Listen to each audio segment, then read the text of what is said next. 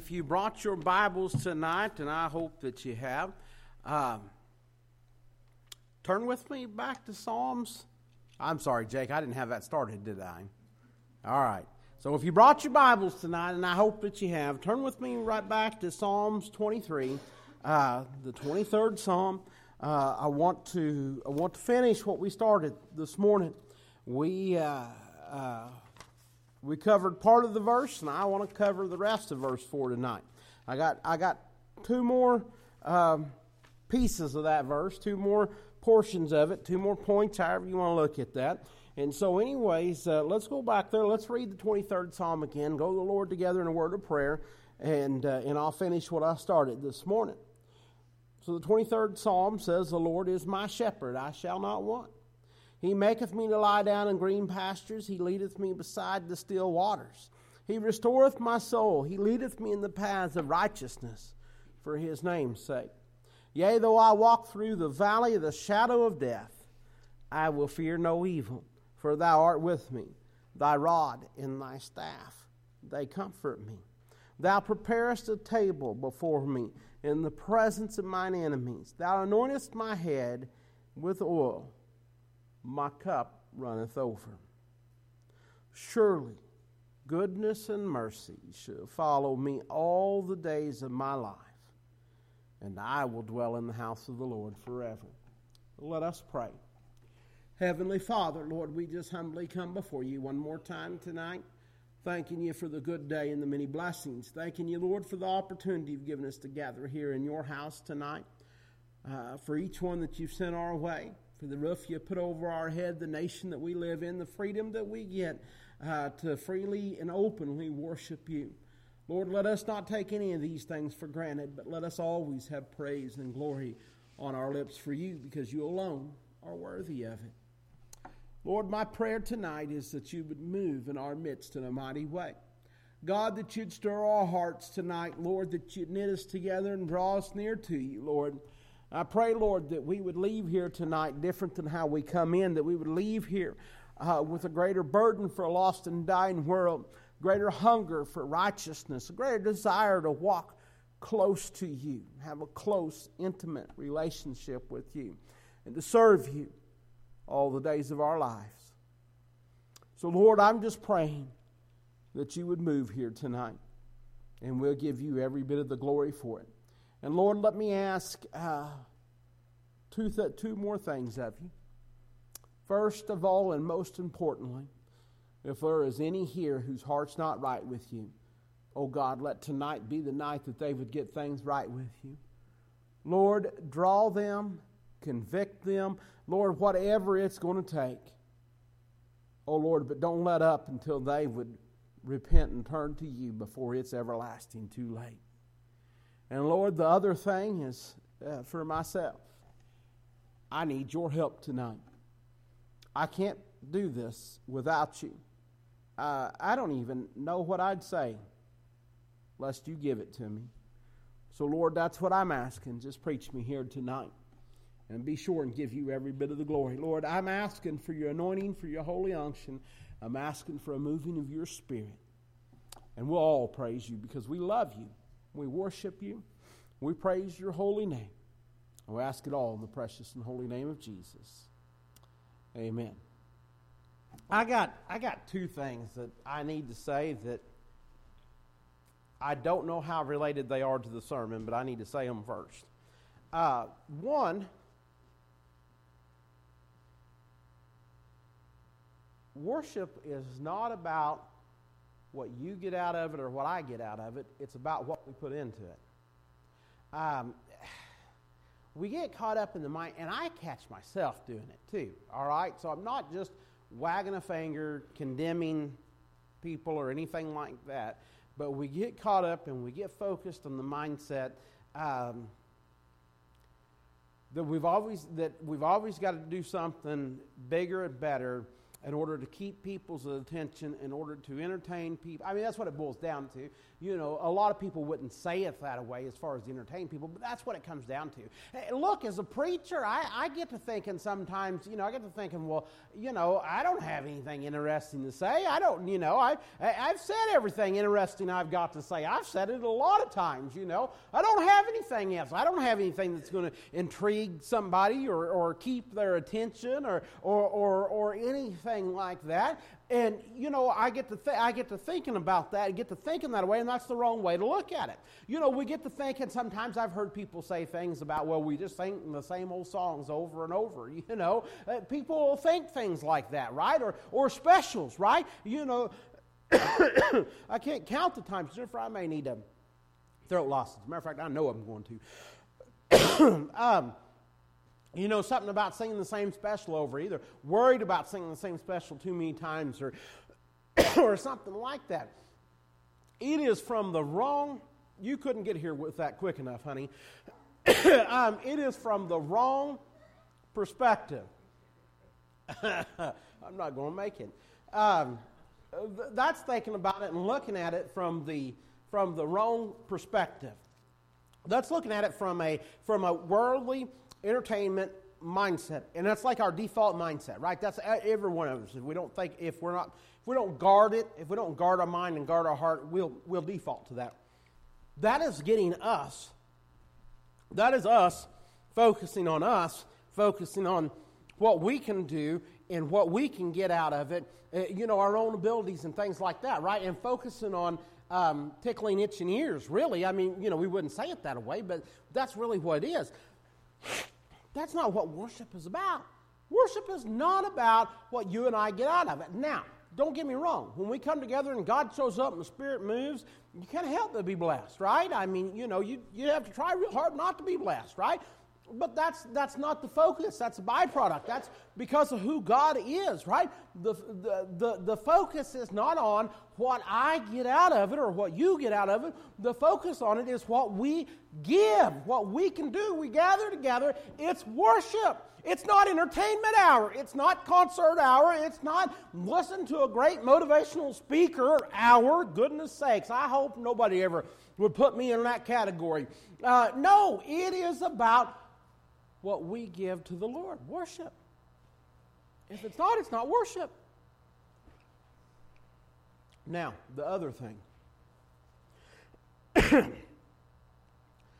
I knew this morning, but I was a little hesitant because I hadn't read it in quite a while.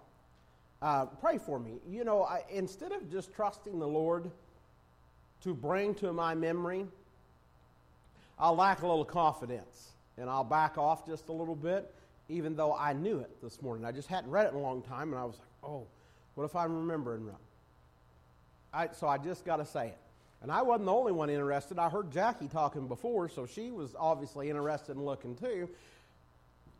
I was talking about Robert Wadlow, tallest man officially recorded, official measurement in the um, Guinness's world records. I'd mentioned about Hazel telling me. Ray mentioned to me after service this morning that whenever he was a, a, a I think he said a young boy or a young man, he saw him too right here on the square. That he come down here and that I think you said that he maybe advertised for Brown shoe uh, shoe store or shoe company or what a shoe factory, Brown shoes or something like that. But anyways so here's the thing. I, I looked at the measurements because I, I wanted to make sure. His tallest official measurement was just a shade over 8 foot 11. Not quite 9 foot, but over 8 foot 11. Right? We're talking a fraction of an inch under 9 feet. Less than 1 inch under 9 feet at 22 years old, he, he passed away at 22 years old. At 22 years old, and he was still growing. Okay? And now, I mean, he had a he had giantism, or, or however you say it, and so I mean, for all we know, Goliath may have too. You know, I don't know. There's there's a lot of possibilities on that. I don't want to get into that. There's a lot of other possibilities too. That that's not my point. My point is, think about it fraction of an inch under nine feet, less than an inch, less than an inch under nine feet in 1940. In 1940. In some people lifetime, right, that is alive right now, and it's a lot of people's lifetime that's still alive right now. And one man that's sitting in our service right now saw him with his own eyes. Right? I mean, do you know how many people have, have come and gone and lived throughout the history of the world? Right? Uh, do, do you understand what I'm saying? And people, people will say, the world will say that, oh, that, that the height of Goliath is because Goliath was in feet and inches, the Bible says he was nine feet, nine inches. Okay? So just a shade less than 10 inches difference between Robert Wadlow and Goliath. Think about this for a second. They measured Robert Wadlow barefoot, flat tied against his head, no poofy hair, no hat, no nothing like that, okay? And just a touch under nine feet. How did they measure Goliath? Did they measure him with shoes on? Bible talks about that helmet of brass. Did they measure him with that helmet on?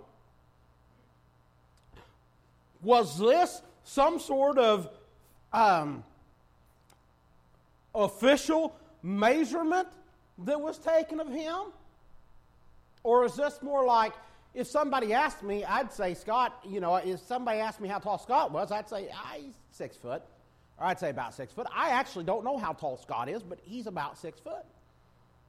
So, was there an official measurement of Goliath? And if there was, was he barefoot and, and, and tied against his head, or is that with, you know, uh, shoes and hat on, or, or, or, what is that, right? And was it an official measurement, or was it they said, how tall is he? And he said, well, he's, uh, uh, it looks about like uh, he's six cubits and a span. A cubit is from here to here, and a span is the span of your hand from here to here. Do you see what I'm getting at? In what, what I'm saying here, in the range of possibilities, right, that I'm just talking about here, right, that any of those could be true, and, and it wouldn't change what the Bible is saying there, it would still be perfectly accurate, right, in some of our lifetimes, there's been a man basically about the same height as Goliath. And even if Goliath was a few inches taller, I mean, is that a stretch? I don't think so. So, here we are in Psalm 23. And I started going through the fourth verse. Yea, though I walk through the valley of the shadow of death. I talked this morning, I started out about the walk of the saint, the Christian, and what that valley of shadow of death is, what that's meaning, what that's signifying, what that represents in our lives today. So, yea, though I walk through, right? David's talking about even though I walk through, right? And I told you that, you know, this morning that God will see you through, right? God will, whatever that valley is for you, God will see you through. And then right, and then David is saying, I will fear no evil. Right? That's that's the next thing he says. And so I, I you know, went through that briefly. The Bible says a lot more about fear not, but I briefly went through I will fear no evil. Okay? So I talked about the Christian walk, right? Christians walk through with the Lord, and sometimes it's through dark places, low valleys, dangerous places. I talked about the Christian's companion, or not companion, but the Christian's courage. Now, the next part tells us, For thou art with me. There's the Christian's companion, right? For thou art with me. God is with us. I mean, think about that for a minute. I mean, that's what Emmanuel, the you know, Emmanuel means, right? You read that in Matthew, right? That's one of the names of Jesus, right? God with us right? God is with us. But now think about it for just a second. God is literally with us right now in the person of the Holy Spirit. Jesus told us in John chapter 14, I believe it's verse 16, he says, And I will pray the Father, and he shall give you another comforter that he may abide with you forever. We've seen that. We've seen that fulfilled on the day of Pentecost, right? When there was uh, those uh, uh, those believers, those followers, the disciples are gathered in the upper room, uh, and and and he.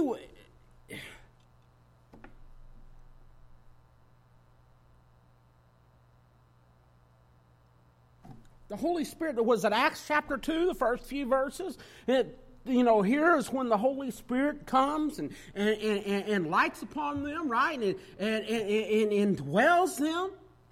And since then, he has remained with them, and he's remained with and in the saints ever since. And what a wonderful companion he has been. I mean, think about this for a minute. God has not left you. Now, I'm not, eh, I'm not preaching or teaching, you know, anything eternal security or anything like that. Don't misunderstand what I'm saying here. But listen close to what I'm saying. God has never left a single Christian. Not one single believer has God ever left.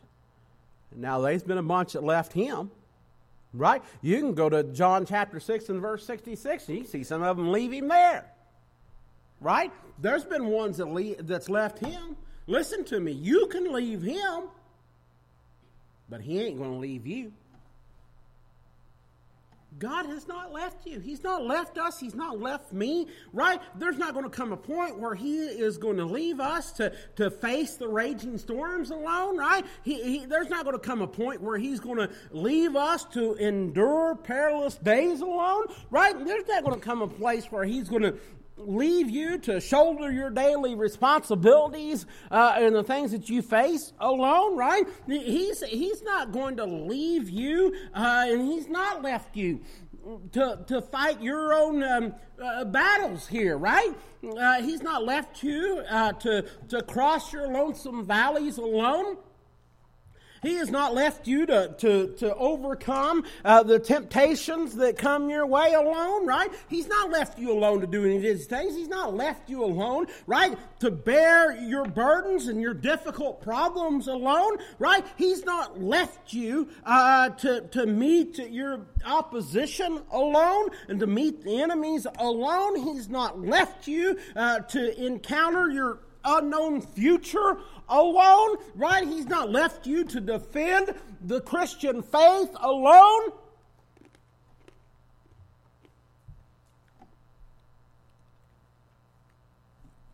It's not left you to you know, we think about it sometimes, and we like to talk about this walk as valleys and mountaintops and, and things like that. It's not all smooth and it's not all easy. And listen, there is some rugged mountains to climb as we go through this life, right? But He's not left you and not left me to deal with it alone. He's not left us to dispel our, our, our discouraging doubts alone, right? He's not left us to, to, I was just talking about David and Goliath, right? But I also mentioned this morning what Goliath represents in our lives, right? The giants that we face. He's not left you to face your giants alone. He's not left you to face your sorrows alone, to face your pain alone. He's not left you to make hard, difficult, or even complex decisions alone. He's not left you to win your spiritual uh, battles alone. He's not left you to face your uh, severe trials alone. He's not left you, right, to, to, to walk your perilous pathways alone. That's what that dark valley is. It's a perilous pathway in this life. And He's not left you to travel that or traverse that alone, right? He's not left you to carry, right? We're, we're to pick up our cross and carry it daily, but He's not left you to do that alone. He, right? He's not left you to confront the obstacles that the, the world and Satan puts in your path. He's not left you to face those alone. He's not left you uh, to meet your, your, your obligations, right? And sometimes they're pressing obligations alone. He's not left you uh, to handle these things, right? He's not left you to, to, to learn these hard lessons alone. He's not left you to withstand uh, your, your, your hardships alone, to conquer uh, your fears alone, right? To, to enter your, your fiery furnaces alone, right? To subdue your spiritual enemies alone, to fulfill, right? Uh, your, your, your, the, the commitments that you made alone. Not at all. Rather, He's given us the Holy Spirit who is not only with us to help us, but He's also there to encourage us to empower us, to bless us, to inspire us, to guide us, and to protect us. He didn't leave us alone. We can still say, just like David did, For thou art with me.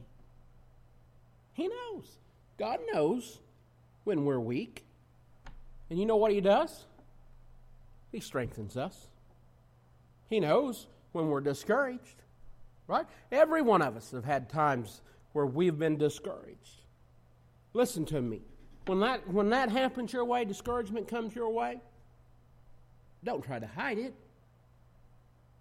Talk to God about it. Pray.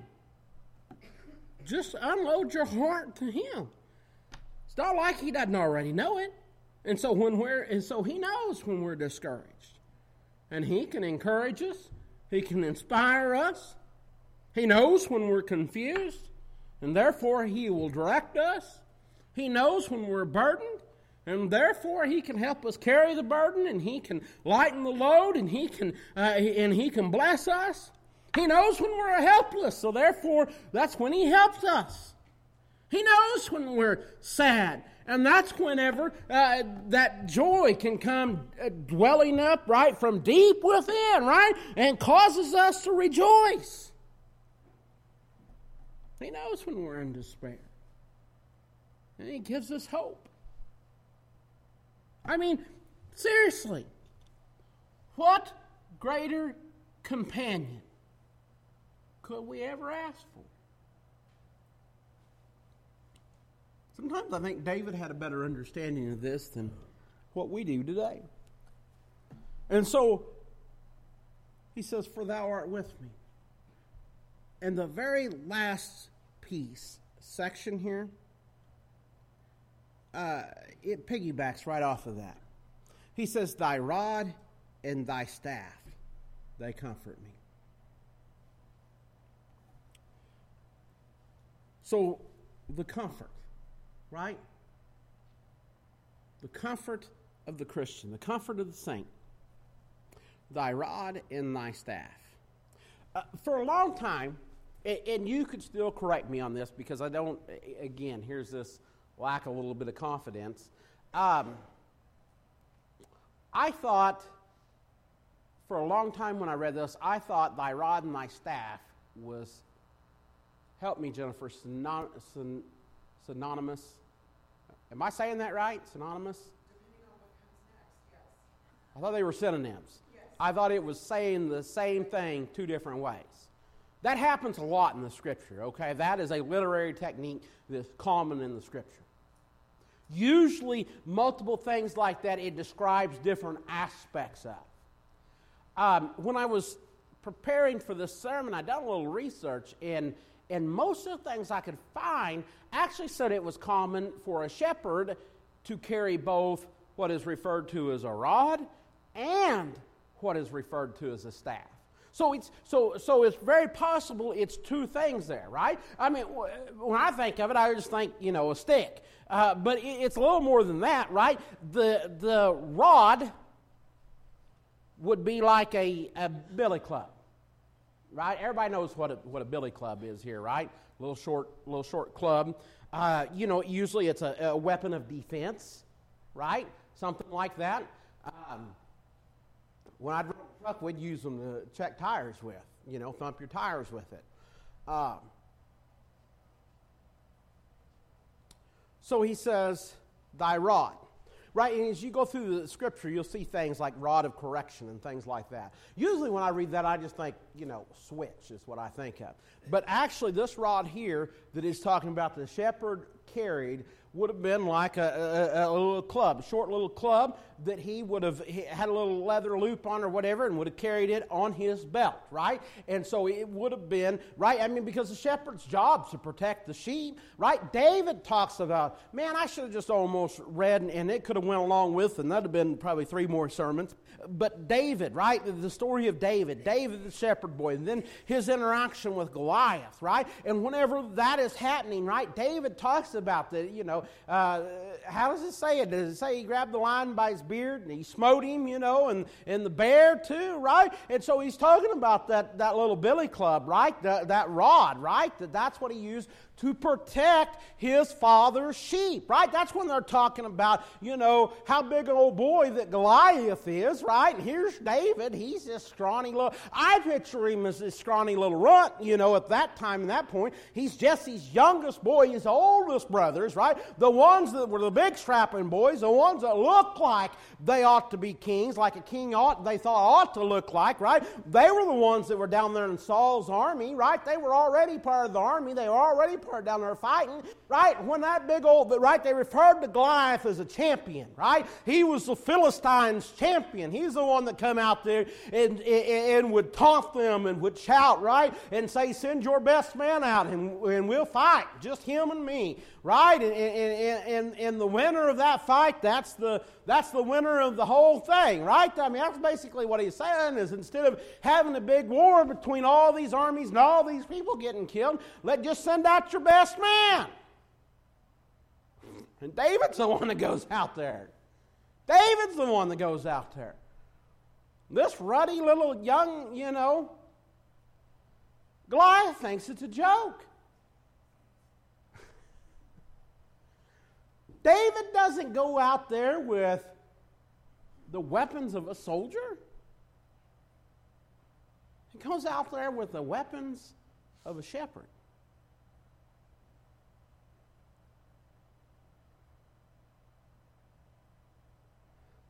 Rod. Well, I say the weapons of a shepherd. Really, I, in my mind, it's the weapons of a shepherd and of a boy. Right? A slingshot is a boy's. What you? I mean, you know, I don't know how different it was then, but now definitely. I remember when I was a kid, I had a slingshot, right? Nathan, you had a slingshot. Probably still got a slingshot, don't you? He's thinking if I can remember where it's at. Um,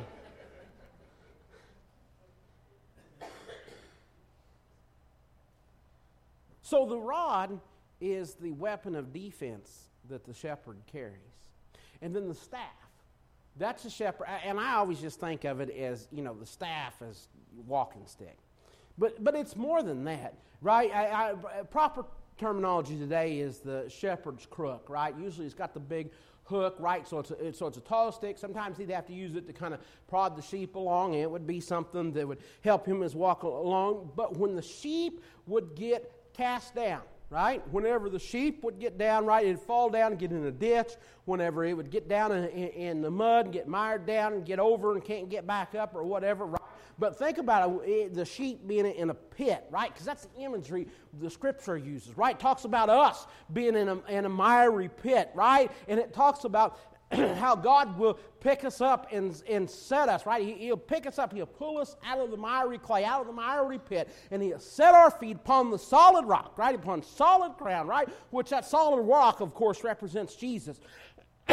and he said and he and establish our ways and going right? So the idea of reaching down and picking us up we probably think of whenever we read that scripture and we think about it we probably think about you know reaching down and scooping us up god scooping us up like like you'd reach down and scoop a baby up. But actually the picture there is the picture of a shepherd right? A, a good shepherd. And the picture is is him taking his staff with that with the crook which is made right to go under the sheep and to, to pick up the sheep kind of hook the sheep i guess under the legs, right? And pick him up, pull him up out of the miry clay.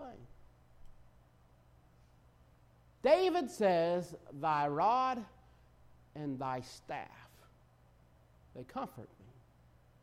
He is not saying, I got the shepherd's stick, I got the shepherd's weapon and his, you know, his staff, right? So I, David is not saying, since I've got the shepherd's rod, if a wolf comes, I can beat it to death with this. That is not what he's saying. What he's talking about is what the rod and what the staff represents.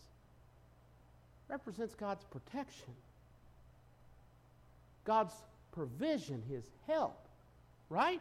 His protection and His help. They represent the Lord. They represent the Good Shepherd.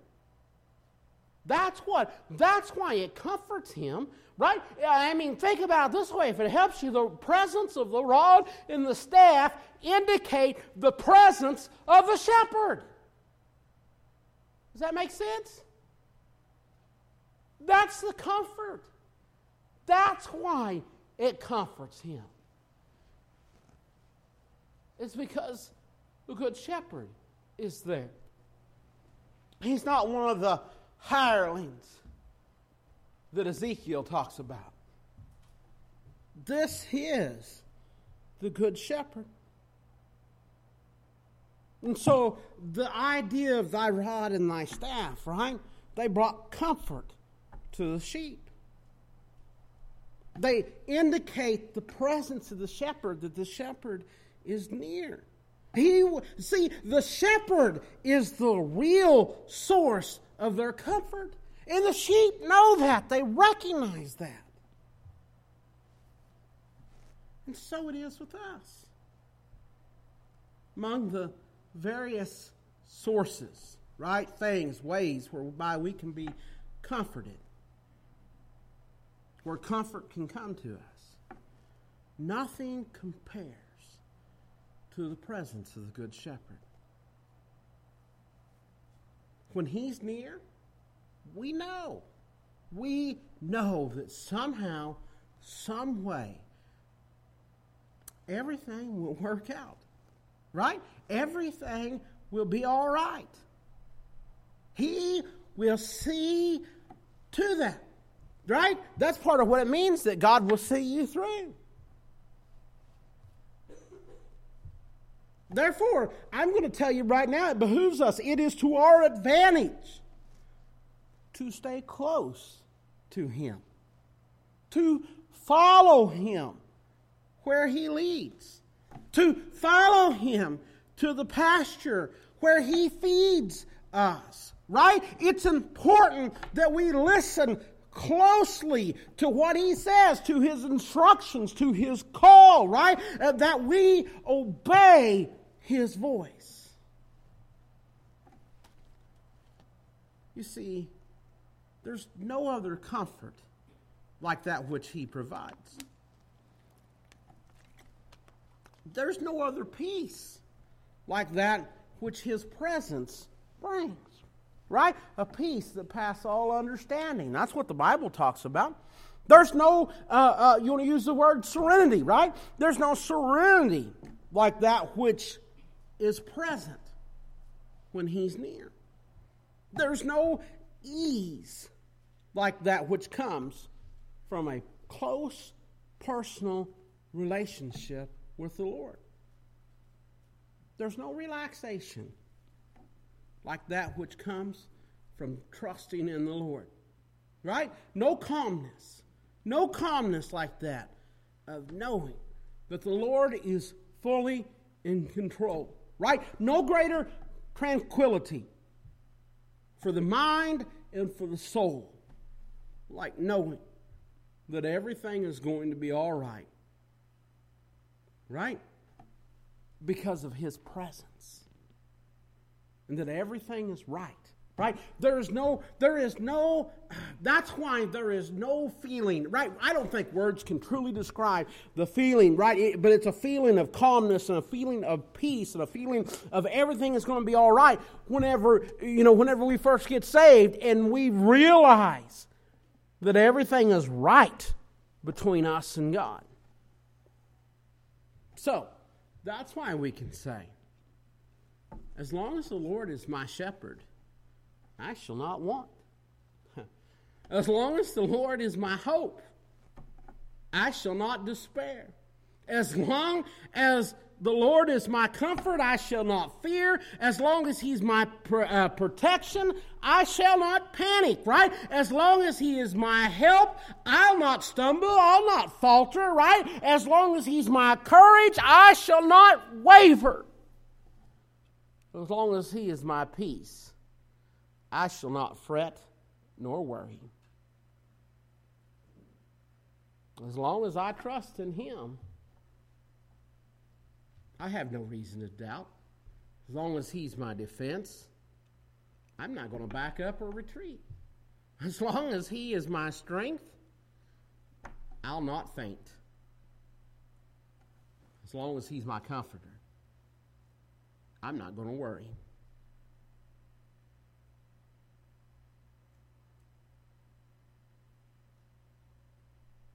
Long as He is my sufficiency, I'm not going to lack for anything that I truly need. Uh, listen, as long as He's my foundation, I shall not tremble. As long as He's my security, I shall not be afraid. As long as He is my captain, I'll not desert His army as long as I'm relying on Him, I'm not going to hesitate to move for Him. Right? As long as He is my refreshment, I shall not thirst. As long as He is my bread, I shall not hunger. As long as He is my friend, I shall not be lonely. Right? Because there's no need that He cannot meet, no thirst that He cannot quench, no miracle that he cannot perform, right? What's too hard for God? Uh, right? There's no storm that he cannot calm. There's no uh, crisis that he cannot take care of, that he cannot resolve. There's no hunger that he cannot satisfy, whether it be physical or spiritual. There's no promise that he cannot nor will not fulfill, right? There's no heart that he cannot revive, no demon that he cannot cast out, no battle that he cannot win, right? There's no sin that he cannot cleanse. There is no tension that he cannot erase, no tempest that he cannot, when he speaks, it will obey. No hope that he cannot restore. What a comfort.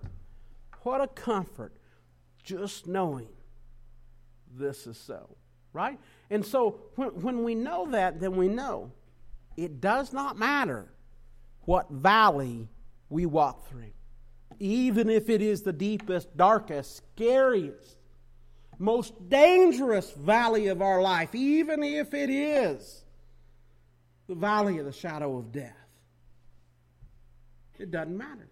It doesn't matter what enemy we must face. It doesn't matter what burden we must bear, what trial we must endure, what obstacle we must overcome. It doesn't matter if it is a major heart attack. It doesn't matter, does it? It does not matter what problem you must you face, what problem you must solve, or what fear you must uh, confront. His comfort is indeed it is enough. It is sufficient. You can count on it, and because of that, it's no wonder that we serve Him. It's no wonder that we follow Him. It's no wonder that we live for Him. It's no wonder that we bow before Him and worship Him and Him alone. Right? It's no wonder why we glorify glorify uh, His holy name. It's no wonder why we stand here and we preach His word week after week, day after day, right? It's no wonder we stand here and we sing His praises with everything that we've got. It's no wonder that we spend time uh, before Him on our faces seeking His face, right? It is no wonder that we can stand before kings and not be ashamed of our King, the King of kings and Lord of lords, right? It's no wonder why He is our closest friend, right? Closer than a brother, the Bible says. It is no wonder why we think about Him constantly, and He is ever on our lips, right? It's no wonder why we are willing to turn it all to Him and surrender all to Him. It's no wonder why we obey His will. It's no wonder why we spend a lifetime and dedicate a life studying His Word just to get a little closer to Him. It's no wonder, no wonder why we long for His return because there is no greater comfort than this. No greater comfort. Uh, as Jennifer makes her way up here, I'll close with this. Do you remember what the Apostle Paul says in 1 Thessalonians chapter 4?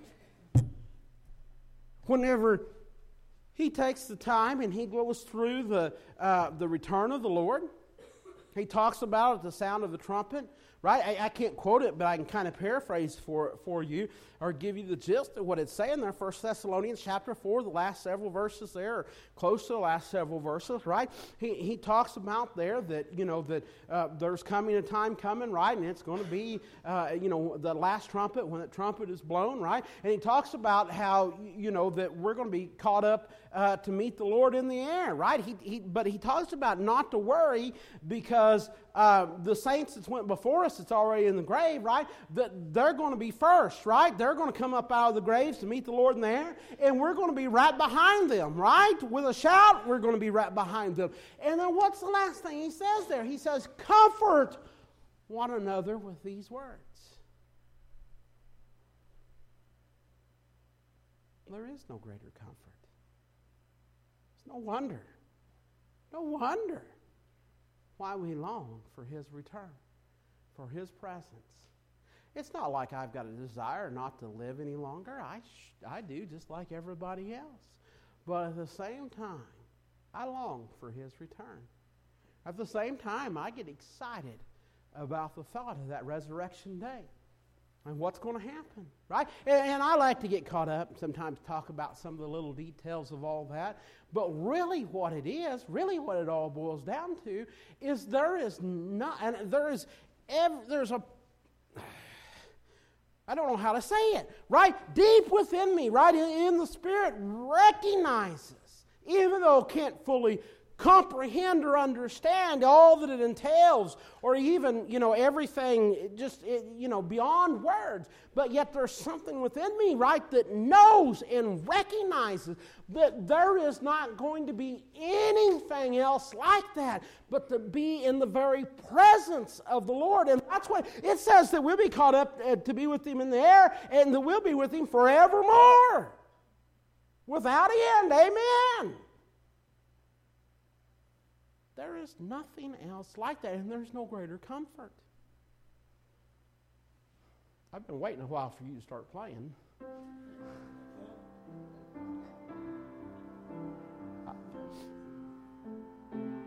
No greater comfort.